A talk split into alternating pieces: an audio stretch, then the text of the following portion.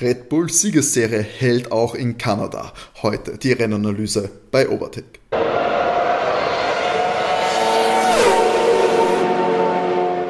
Bonjour und herzlich willkommen bei Overtake, eurem Lieblingsformel 1 Podcast.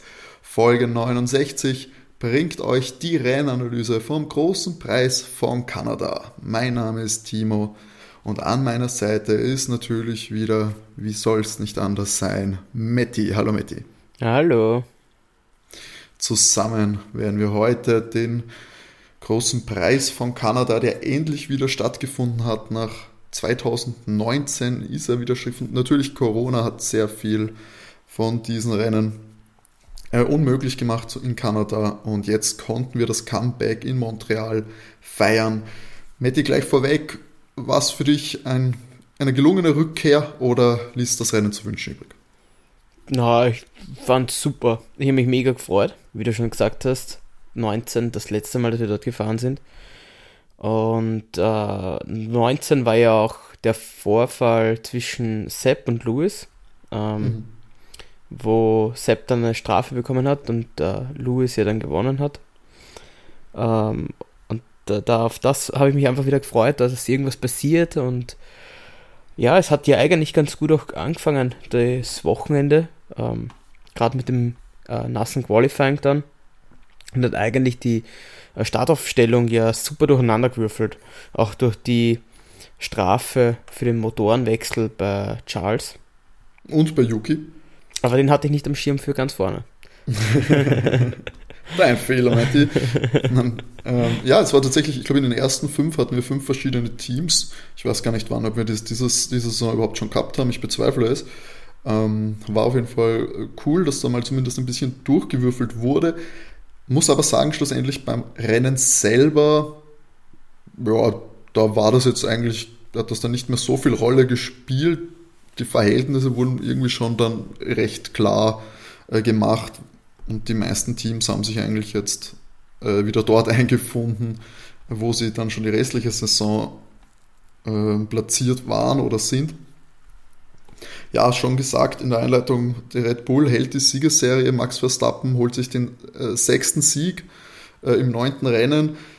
Hat auch schon im Qualifying bewiesen, dass er es kann, hat dort die Pole geholt und ist da jetzt eigentlich bis aufs Ende recht muss man eigentlich sagen, recht ungefährdet zum Sieg gefahren. Am Ende ist noch ein bisschen spannender geworden, aber hattest du das Gefühl, dass das bei Max sonderlich in Gefahr war? Nein, überhaupt nicht. Auch, also erstens mal, er hat das Rennen, hat er ja von vorn bis hinten nach Belieben eigentlich dominiert.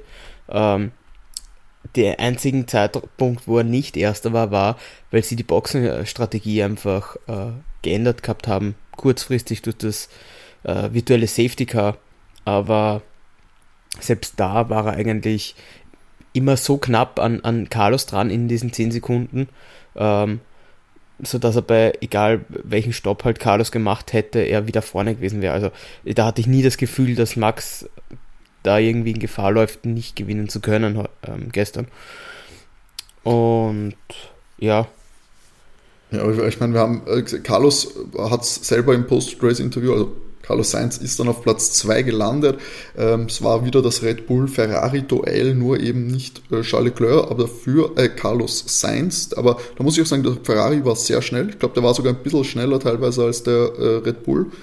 Aber es hat halt also nicht schnell genug, dass er da wirklich zu einem Angriff ansetzen hätte können. Ja, du siehst es wieder auf der Geraden. Der Honda, der Red Bull, ist so wahnsinnig schnell. Also, ich möchte nicht sagen, dass der Ferrari langsam auf der Geraden ist, aber selbst mit DRS hatte ich nicht das Gefühl, ja, er ist rankommen an ihn, aber da hat noch so viel eigentlich immer gefehlt zum Überholen.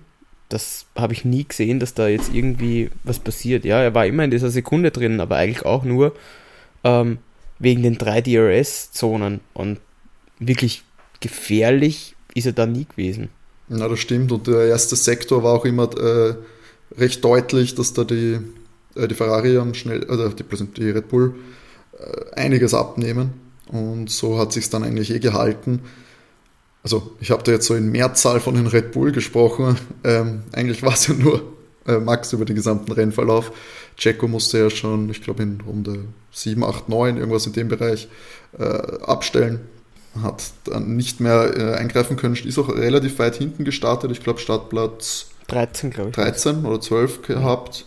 War großes Pech für ihn. Ich habe gehört, also was ich jetzt gelesen habe, Stand jetzt, ist das Getriebe, hat nicht mehr mitgemacht, hätte eigentlich aber noch ein bisschen halten sollen, laut Aussagen von Marco und Horner, aber ja, gut, passiert, ich glaube, sie können froh sein, dass halt, ehrlich gesagt, klingt jetzt blöd, aber dass halt bei Checo passiert ist und nicht bei Max. Dadurch haben sie sich ja natürlich den Sieg geholt und in der Fahrer-WM ist jetzt auch nichts Schlimmeres passiert. Vor allem eben auch, weil Charles Leclerc Motorteile getauscht hat und von ganz hinten gestartet ist. Wo man sagen muss, Platz 5 ist da, glaube ich, auch echt noch das Maximum, was man da dann rausgeholt hat, oder? Charles eigentlich ein sehr, sehr gutes Rennen auch gefahren. Ich weiß jetzt gar nicht, ist er nicht E-Fahrer des Tages geworden? Ja, ich glaube schon, ja. Ja, er ist ein bisschen festgesteckt hinter den Alpine. Ocon hat den relativ lang aufgehalten. Genau. Aber ansonsten ist er gut durch. Er hat immer die Haarnadel eigentlich sehr gut zum Überholen verwendet. Da ist er immer, da konnte er auch mit seinem Ferrari sehr gut rein so stechen. Das hat gut funktioniert. Es gab ja dann noch einen Moment, wo sie, glaube ich, das Timing vom Boxenstopp ein bisschen verhaut haben und er in den Traffic gekommen ist, wo sich da ja Stroll, Tsunoda, Ricciardo und... Ja, das ist, weil es einfach mal wieder 6 Sekunden für den Boxenstopp braucht haben und dadurch ist er den ganzen... Alle, die überholt gehabt hat, ist er gleich wieder dahinter gekommen. War auch ärgerlich, sehr ärgerlich, weil irgendwie... Es ist jetzt doch noch für Ferrari irgendwie ein gutes Ergebnis gewesen mit 2 und 5, für das, dass man 23 gestartet ist. Deswegen absolut, ist es ein sehr gutes Ergebnis, aber dass sie während dem Rennen, dass da schon wieder irgendwas nicht hingehört hat, sie haben dann eine Zeit lang auch wieder von Plan D gesprochen. Das ist halt auch ja, wieder so ein... Da habe ich mich verhört, meinte er B oder D, aber nein, das war schon wirklich Plan D. Also... Da hunzt es irgendwie, also wenn ich mir die Ergebnisse beim Charles jetzt anschaue, Spanien den Ausfall gehabt, Monaco irgendwie verhunzt, Aserbaidschan wieder ein Nuller geschrieben, jetzt war es tatsächlich noch 10 Punkte geholt, also wirklich noch das Beste aus der ganzen Situation gemacht, aber das hätte auch wieder halt, ins Auge gehen können. Ja, das ist halt das, was mir auffällt, gerade auch wenn es diese Boxenstrategiepunkte hast, also diese Fehler passieren Red Bull in diesem Ausmaß eigentlich nicht. Nein. Und das ist das, was den Unterschied halt ausmachen kann. Du hast jetzt gehabt, dass Max vielleicht ein bisschen da bei dem Boxenstopp ein bisschen blöd rausgekommen ist und dann noch Lewis überholen hat müssen, aber das hat ihm ja, glaube ich, außer einem müden Lächeln dann eigentlich nichts abverlangt, dass er da noch vorbeizieht. Aber ja, also ich habe die allzu langen Boxenstopps oder so falsches Timing, solche Geschichten, kommt mir vor, passiert in der Saison bei Red Bull äußerst selten. Technische Fehler oder technische Mängel gibt's, ja klar, das Getriebe von Checo zum Beispiel oder auch die Ausfälle von Max am Anfang der Saison, aber zumindest wenn es da um die Kleinigkeiten geht, da sind es da und wenn du Weltmeister werden willst, ja, dann musst zumindest auf dem Level sein von Red Bull, was die Organisation und die Rennstrategien angeht. Und das gelingt Ferrari halt einfach nicht so konstant, muss ich sagen. Auch wenn ich sagen muss, dass Carlos jetzt in dem Rennen, ich hätte gedacht, so Carlos, der war ein bisschen stiefmütterlich fast gesehen, betrachtet als Zweierfahrer abgestempelt da für Ferrari. Er hat mir sehr gut gefallen, er hat bis am Ende dann, wo es ein bisschen auch drauf ankam, jetzt keine Fehler gemacht, keine Verbremser oder so, außer eben in der Schlussrunde. Und er hat Max konstant unter Druck setzen können dann am Ende. Das hat er überhaupt mitfahrt so gut. Ja, und er hat seinen Platz gehalten, er ist von hinten, ist niemand gefährlich worden. Klar, ich meine, außer Charles hält da niemand das Tempo und Checo, ja. Aber die waren ja nicht im Bereich. Aber ich muss sagen, mit Carlos, der war absolut Top-Leistung gebracht, dafür, dass er dann doch bis jetzt, sage ich mal, vielleicht eine eher durchschnittliche oder eine mittelmäßige Saison in dem Auto fährt. Carlos eigentlich recht brav. Er ist auch nicht mehr so weit weg jetzt von Charles, von den Punkten her. Hat 102 Punkte, Charles hat halt auch nur 20 Punkte mehr. Das ist jetzt nicht mehr so viel. Gut, Charles auch wenig Punkte gemacht, die letzten Rennen. Das ist ja, das stimmt. Blöd. Und der Red Bull führt da sowas von bärenstark die Saison jetzt an. Max mit 175 Punkten, Sergio Zweiter mit 129. Ja, Hut ab. Die sind sehr dominant, habe ich nicht gedacht. Nach den 3 Ausfällen in den ersten 3 Rennen bei Red Bull sind mega stark. Ja, wer auch jetzt zumindest ein starkes Rennen am Wochenende gehabt hat in Kanada, war Mercedes, die ja sowieso ein bisschen am aufsteigenden Ast sind, wieder ein Podium geholt haben, diesmal in Form von Lewis Hamilton auf der 3, sein zweites Podium in diesem Jahr, nach Bahrain. Platz 4 wieder, ja, wir sind es ja nicht anders gewohnt, in den Top 5 George Russell gelandet.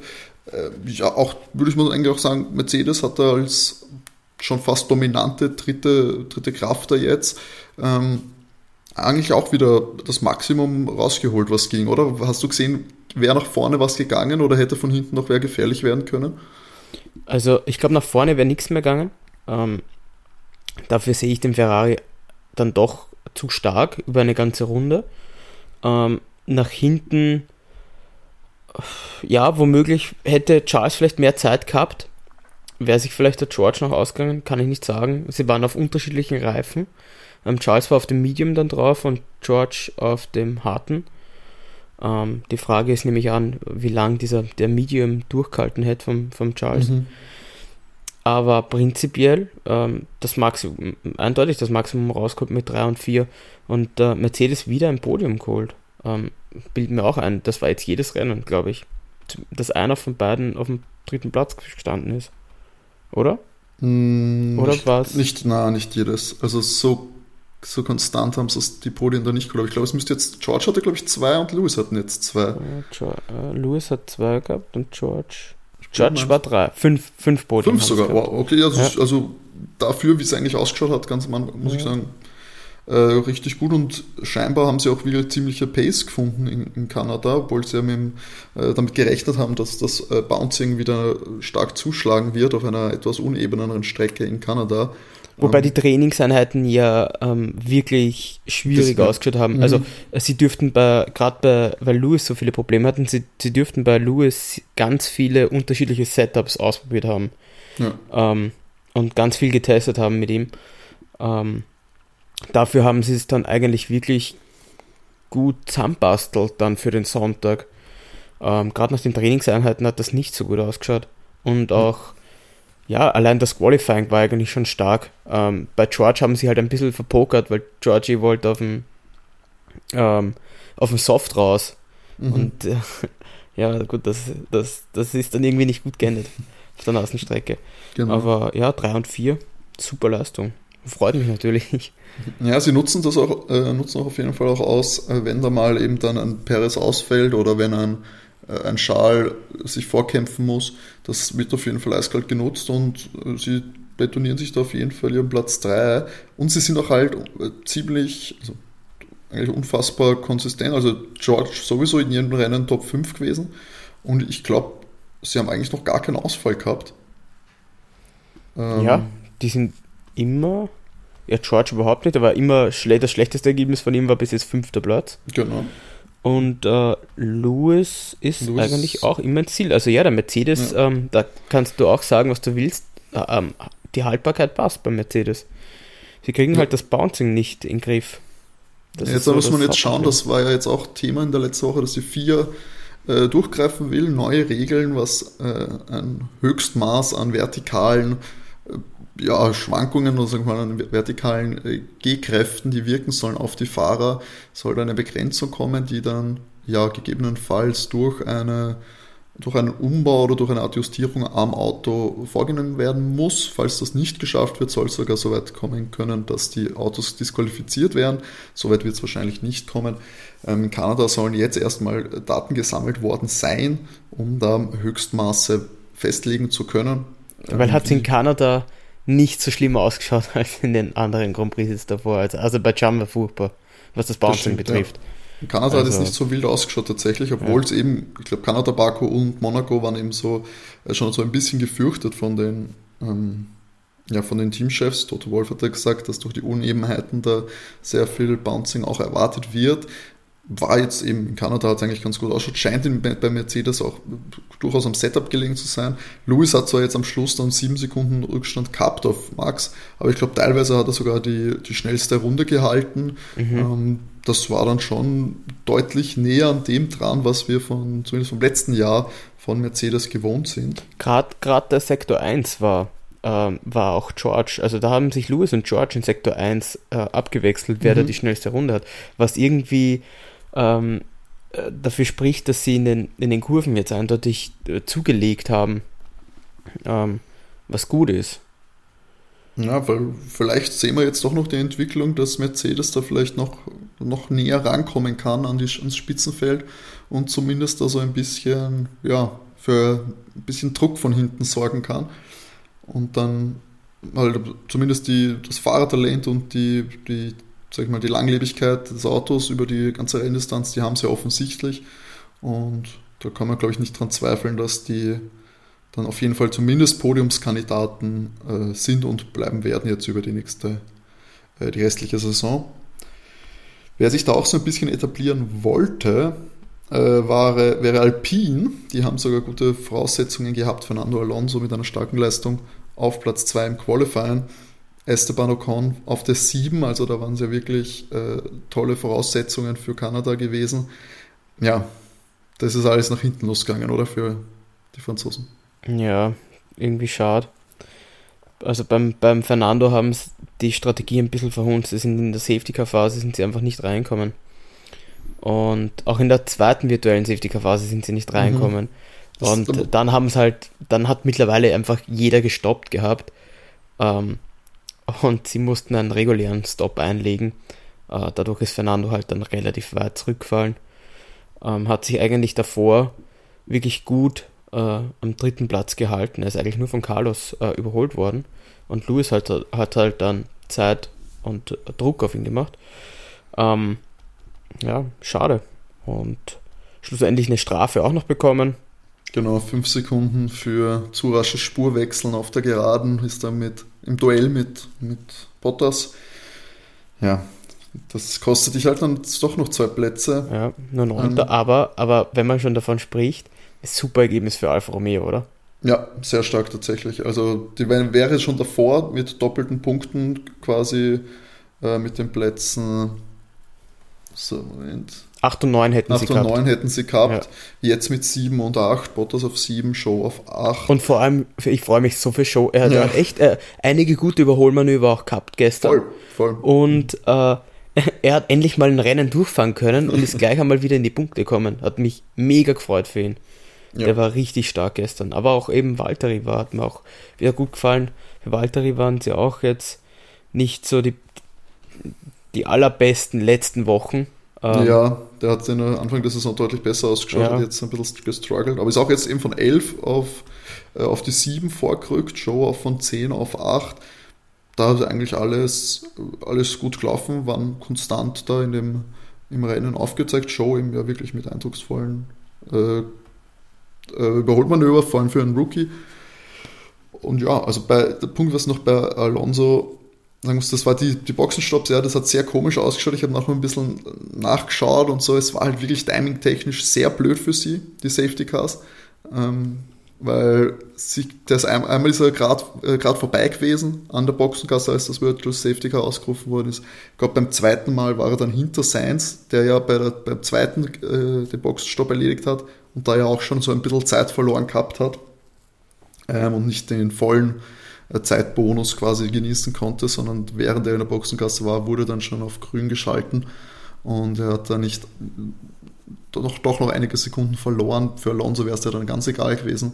Es war viel Pech dabei, es hat halt sehr blöd ausgeschaut, muss ich sagen, für Alpine, weil das strategisch halt einfach, weiß ich nicht, das hat halt auch nichts ausgeschaut, weil er lässt ihn ewig fahren, er fährt dann eine Sekunde langsamer als der Rest vom Feld und ja, dann wirst du so durchgereicht, nachdem du das 2 Tage gestartet bist. Und eben ein Fernando Alonso, der sagt, der vielleicht zwar im Unterleger nach einem Auto da unterwegs ist, aber wahrscheinlich durchaus einen deutlich besseren Platz sich da sichern hätte können.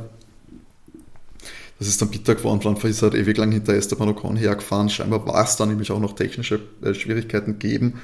Der Vollspeed war nicht möglich. Deswegen ja, für Esteban war es dann schlussendlich mit Platz 6, muss ich sagen, durchaus ein ansehnliches Ergebnis. Hat Charles lange hinter sich gehalten, trotz eben, sage ich mal, auch bei ihm auf der Geraden jetzt nicht mit Top-Speed gesegnete Alpine, zumindest in Kanada. Muss man sagen, war okay für ihn. Und ja, ein bisschen die Fernando Pechsträhne, die geht halt einfach weiter. So, genau. Und ja, Platz 10 haben wir da, glaube ich, jetzt auch wen, den wir da eher seltener sehen. Ja. Den 10. Platz in einem Punkt hat noch einer der Lokalmatadoren ja geholt, Lance Stroll. Im Heimrennen holt er sich den letzten Punkt, der zu vergeben war, auf Platz 10. Aston Martin, ja, sind mir jetzt nicht so positiv aufgefallen. Gerade auch Seb haben sie ja ziemlich das Qualifying verhaut. Was ich gelesen habe, dass da mit den Reifen nicht alles passt hat. Und dem wurde da, glaube ich, auch so noch die ein oder andere Chance genommen. Ja, ich glaube, die haben das eindeutig das Beste rausgeholt. Einfach auch noch eigentlich von zwei anderen Fahrern Ausfällen profitiert. Zu denen kommen wir nachher noch. Ich meine die Haas. Ja, also genau. Ja, ich habe von Stroll halt auch einfach wenig gesehen in dem Rennen, muss ich ehrlich zugeben. Ich habe den überhaupt nicht am Schirm gehabt. Ich finde es eher verwunderlich, dass der wirklich noch den 10. Platz bekommen hat. Ich habe Stroll wirklich nie. Ich habe den überhaupt nicht am Schirm gehabt, das Rennen. Weiß gar nicht, das Beachtlichste, das Einzige, was mir aufgefallen ist, eben, er ist relativ spät für den ersten Stopp reinkommen und hat da lange Zeit Sonoda, Show, Ricciardo und dann auch Charles aufgehalten, hat irgendwie so einen DRS-Zug angeführt und da hat keiner überholen können. Das war das Einzige, was mir aufgefallen ist. Und dann auch am Ende, wie er dann doch noch auf Platz 10 sich vorgewuselt hat, das muss ich auch ehrlich sagen, gar nicht mitkriegt. Das lag wahrscheinlich dann auch an der Boxenstrategie. Alle anderen mussten nochmal rein und er wird durchgefahren sein. Ja, Sepp ist dann auf Platz 12 im Stil. Insgesamt wirkt es jetzt nicht allzu verkehrt für Aston Martin, die ja sage ich mal, hinteres Drittel sind. Ja, auf jeden Fall. Also auch mit gerade mal 16 Punkten. Im Konstrukteur-WM sind sie Achter. Ja, also jeder Punkt ist da fast ein Sieg für sie, glaube ich, auch wenn sie das vielleicht nicht wahrhaben wollen, dass doch eher da am unteren Ende kämpfen. Und ja, du hast es schon gesagt, Haas, so vielversprechendes Qualifying, unfassbar. Mick auch endlich mal wieder in Q3, 5, 6 gestartet, Kevin auf der 5, Mick Schumacher auf der 6. Oh ja, da wäre endlich der Punktegewinn drin gewesen. Ja, für Mick wäre es so wichtig, dass er endlich Punkte holt. Jetzt bringt er ein gutes Qualifying, das Auto hat zumindest bis zum Rennen so gewirkt, als bringt das Auto die komplette Leistung auf der Strecke. Es hat echt gut ausgeschaut, das ganze Wochenende. Mhm. Und dann hat er einen technischen Defekt. Und er scheidet aus. Das ist also so bitter. Ja, gerade weil der Druck jetzt wirklich immer größer wird auf ihn, jetzt auch wirklich schon von Günther Steiner.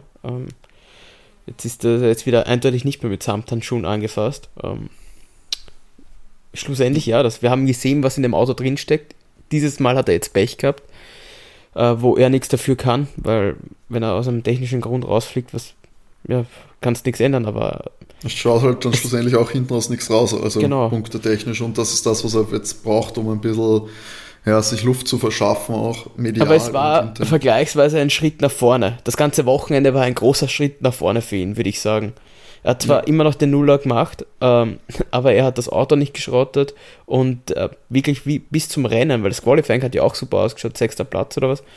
Ja, in dem Haas, was willst du mehr? Das heißt, das nicht stimmt. Mehr verlangen können.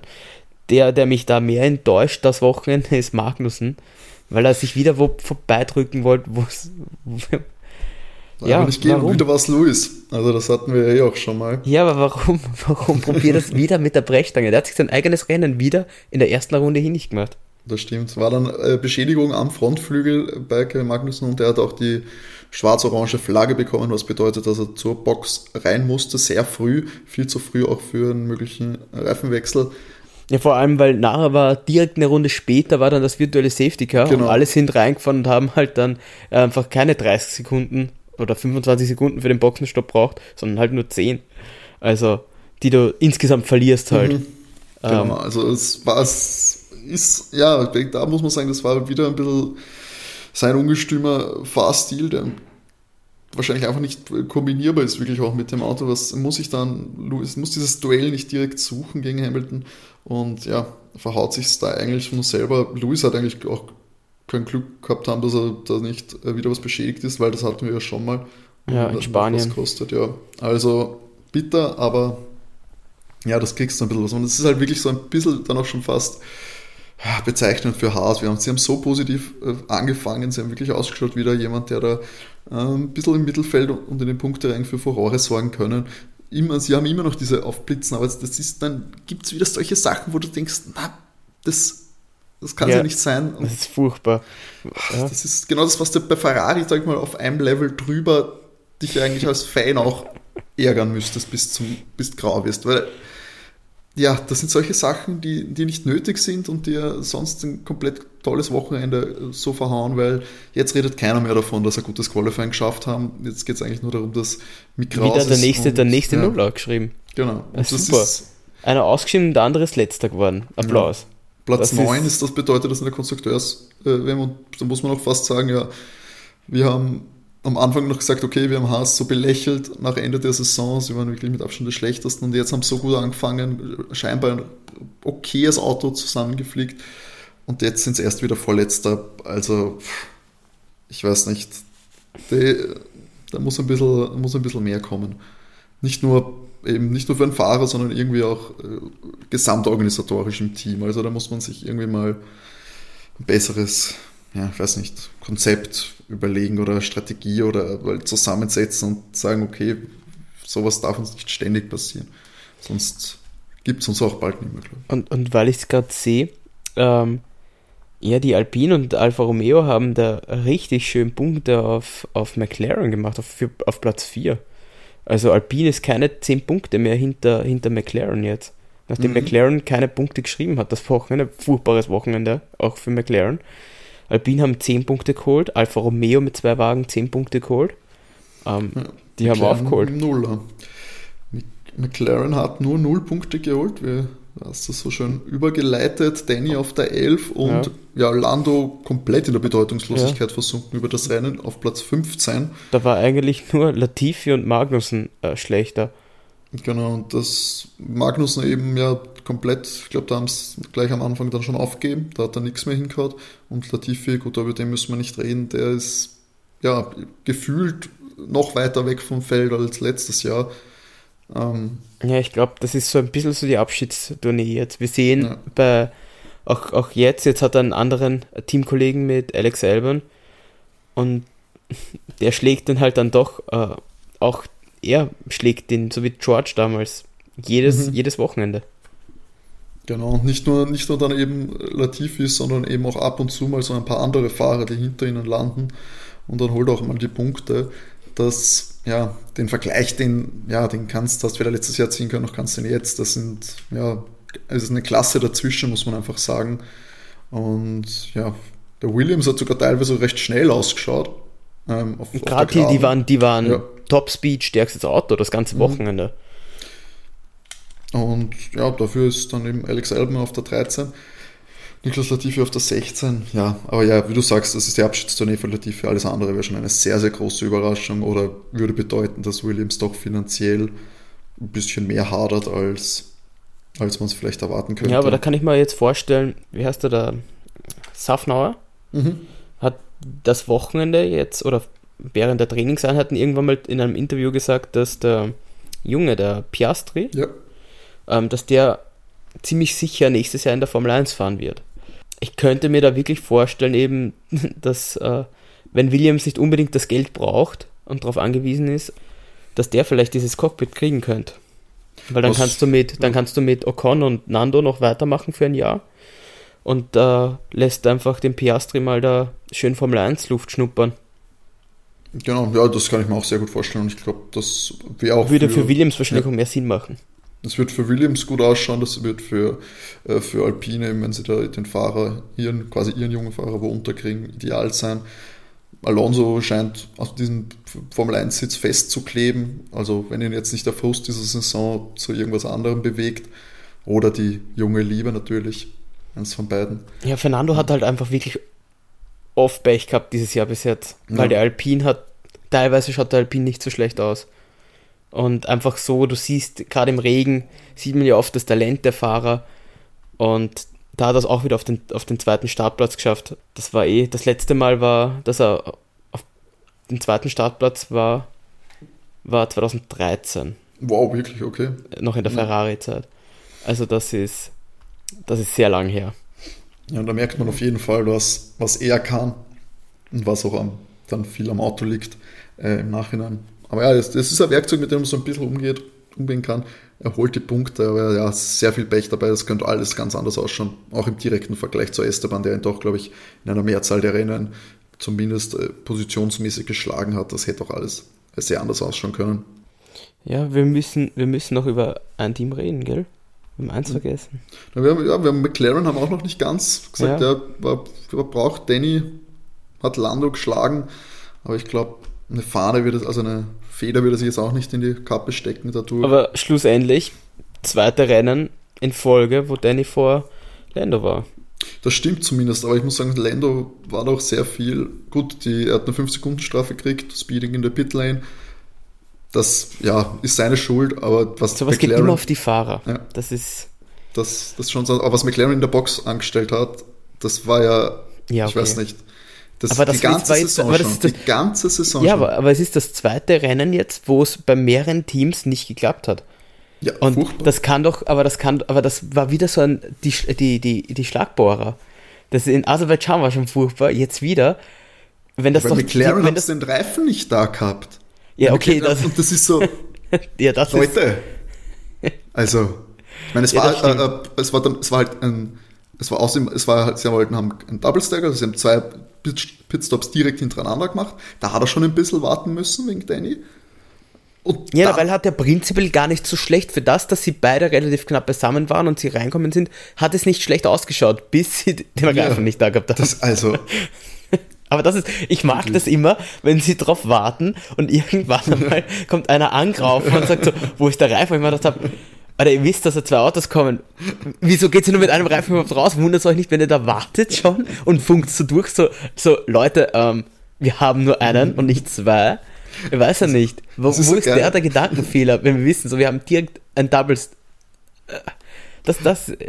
Nee, ich kann mir vorstellen, die haben alle genau einen Job. Die haben quasi zwei Handgriffe, die sie alle machen müssen. Und die wissen nur das, haben nur das eine im Kopf. Und das ist ja nicht irgendwie ein funktionierender Organismus, wo der andere dann darüber greifen würde oder so, oder wo sie reagieren auf den anderen. Die sind so in einem Automatismus drinnen wahrscheinlich. Das ist so, okay, ich mache das und das. Der eine, der den Reifen in der Hand haben soll, der hat wahrscheinlich nicht mal gemerkt, dann irgendwie so, oh shit, er hätte die Bewegung gemacht, war aber kein Reifen dran in seinen Händen. Also ich glaube, die sind da so betriebsblind, dass den anderen das auch gar nicht auffällt dann. Also die anderen schauen einfach nur auf ihr Ding und dann, Moment, fahrt nicht weiter, was ist jetzt los? Die werden wahrscheinlich so im Tunnel sein, dass das nicht klappt. Entschuldigt es nicht, vor allem bei McLaren einfach, die schon mit dem Auto genug zu kämpfen haben. Also ist ja nicht so, dass das die einzige Schwachstelle von McLaren ist, dass der Boxenstopp verhauen. Dann hadern sie selber mit Danny, aber umso mehr ich mir das anschaue, ganz ehrlich, tun mir die beiden Fahrer leid. Ich habe das Gefühl, dass weder ist das Auto sonderlich schnell oder schaut gut aus, noch funktioniert es organisatorisch, dann fucken sie sich ständig an im Boxenfunk.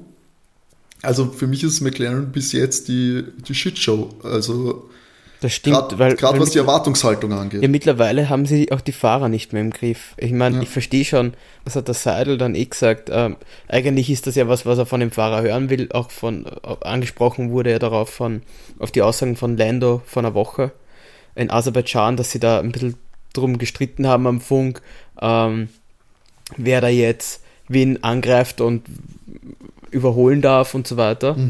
Ja, schlussendlich wollte Danny auch vorbei, da muss man halt auch dem anderen Jungen das klar machen, ja, bleibt da hinten, aber das finde ich halt bei anderen Teams, wird das diplomatischer gelöst, das hatten wir schon bei George und wir hatten das auch bei Checo, die beide nicht zufrieden waren und dann aber die haben sich zusammengerissen am Funk und da wurde dann einfach gesagt, ja okay, lass uns das nachher intern, genau, ja, einfach intern klären und nicht da öffentlich über den Funk, was viel geschickter ist und das müssen sie halt jetzt den Fahrern dann halt auch ein bisschen klar machen, so Leute, ich weiß schon, das funktioniert dieses Jahr nicht, aber ihr müsst euch halt auch ein bisschen zusammenreißen und es hilft ja nichts, wenn sich die jetzt im Grunde genommen in Baku oder auch da gegenseitig abschießen, weil die müssen sich eigentlich beide über jeden Punkt freuen, den sie kriegen fürs Team. Ja. Glaubst du, dass ein Team absichtlich schlecht ist am Ende der Saison? Na, dafür gibt es, glaube ich, deswegen eine mögliche Entwicklungszeit oder so. Ja, weil sie dafür mehr Zeit kriegen. Wenn es da nur um 1 oder 2 Punkte geht. Dafür kriegen sie zu viel Geld von den Punkten dann. So wie in der NFL, also wo sie sagen, es passiert nicht, aber hat nicht ein Team jetzt zugegeben, dass sie es gemacht haben? Ich meine, irgendwas war. Es war auch in der NFL mal, glaube ich, dass irgendwer gesagt hat, dass sie es gemacht haben. Also... aber ich glaube nicht, dass das Geld mehr wert ist, das sie verdienen, durch die bessere Platzierung als die Entwicklungszeit. Ich kann es mir nicht vorstellen. Und du weißt, glaube ich, auch, ich weiß auch nicht, muss ich ehrlich zugeben, da bin ich ein bisschen zu wenig drin, dass ich weiß, wie viel die Unterschiede sind jetzt zwischen den Platzierungen, wie stark das ausfällt und wie viel Geld das dann de facto wert wäre, dass du, ja, und du siehst das, also ja, keine Ahnung. Also ich kann mich stundenlang über McLaren aufregen. Was du sagst, ist richtig. Weil sie haben so viele Faktoren, die für ein gutes Gesamtprodukt sprechen und dann passieren solche Sachen. Und ja, das letzte Team, das wir noch haben, ist eigentlich auch nicht, zumindest am Wochenende jetzt nichts, worüber man sich gerne unterhält. Nein, AlphaTauri. Also über Pierre, wie bei Lance, habe ich einfach Nüsse am Schirm gehabt. Pierre war irgendwie so, ja okay, mir ist aufgefallen, dass er mitgefahren ist, aber das war es auch schon. Er ist auf der Seite da, wo die ganzen Fahrer gestanden sind, war sein Namenskürzel auch da irgendwo, aber das war, glaube ich, nie im einstelligen Bereich. Und Yuki, jetzt habe ich ihn wieder gelobt und was macht er? Er fährt geradeaus. Das hat so geil dumm ausgeschaut. Warum, Yuki? Warum? Lenken. Das war super, er schaut nach rechts und fährt gerade aus. Längst rein, bitte. Oder fahrst du vielleicht nicht so schnell, dass dich komplett verbremst, wenn die Box in der Kurve endet. Bitte, Yuki. Das kann doch nicht wahr sein. Das ist wirklich furchtbar ausgeschaut, ja. War der dritte Ausfall dran, ich glaube nach Mitte 40er Runden, 47 Runden oder so, hat er gleich nach der Boxenausfahrt schön das Auto in die Wand gesetzt. Sonst er hat eine gute Pace gehabt, er hat sich gut vorkämpft, er ist halt von ganz hinten gestartet, weil auch bei ihm Motorenteile ausgetauscht worden sind. Und das hat eigentlich alles ganz gut ausgeschaut, muss ich sagen, für das, er ist jetzt nicht im schnellsten Auto, er ist jetzt nicht im Ferrari von Leclerc, dass er sagt, okay, das ist fix, war dann der Mann für die Punkte, aber er hat sich brav rankämpft, hat dann auch konstant gute Manöver gesetzt und dann, ja, macht er wieder sowas komplett und, ja, das verhaut dann doch schon wieder so ein bisschen das Bild und, ja, ich wäre davon ausgegangen, er hätte wieder Gasly geschlagen an diesem Wochenende, bei der ja schon das Qualifying ganz schlecht ausgeschaut hat. Und ja, also hoffen wir, dass das jetzt wieder ein kleiner und einziger Rückfall in alte Muster ist bei Yuki, weil für mich ist das einer der Aufsteiger der Saison bis jetzt, was so die Leistungsverbesserung zum Vorjahr angeht. Und gerade im Vergleich zum Teamkollegen, dass er ihn immer jetzt öfter geschlagen hat. Auch. Und das ist ja nicht irgendeiner, das ist Pierre Gasly, von dem er ja auch, sagen wir, letztes Jahr schon eine sehr, sehr rosige Zukunft eigentlich aufgemalt haben.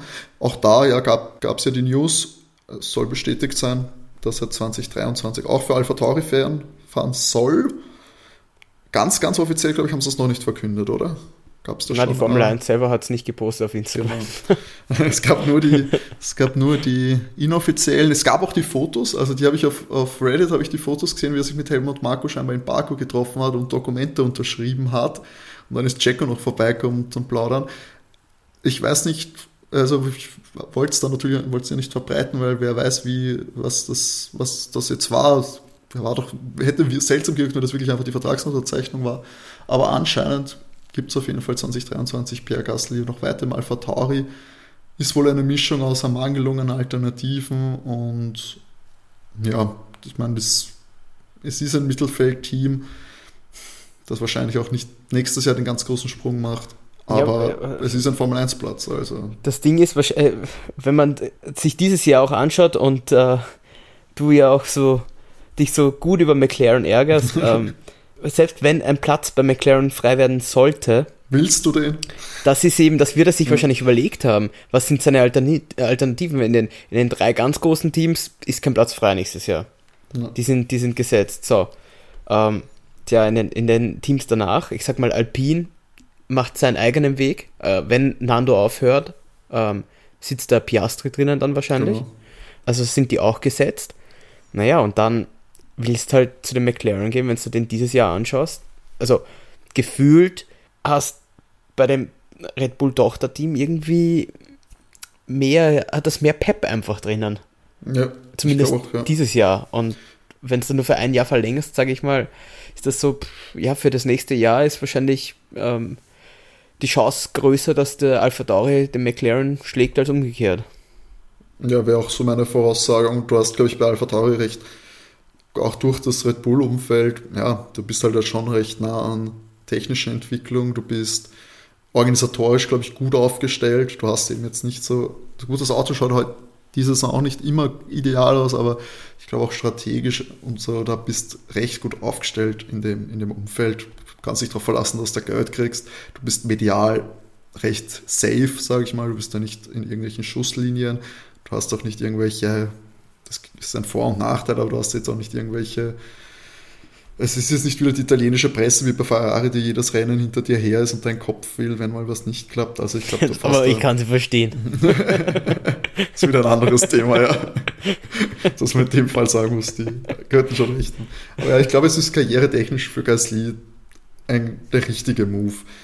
Der Red Bull-Sitz ist zwar jetzt aktuell in weite Ferne gerückt durch die Vertragsverlängerung von Checo, aber du machst jetzt auch nichts falsch mit noch einem Jahr AlphaTauri.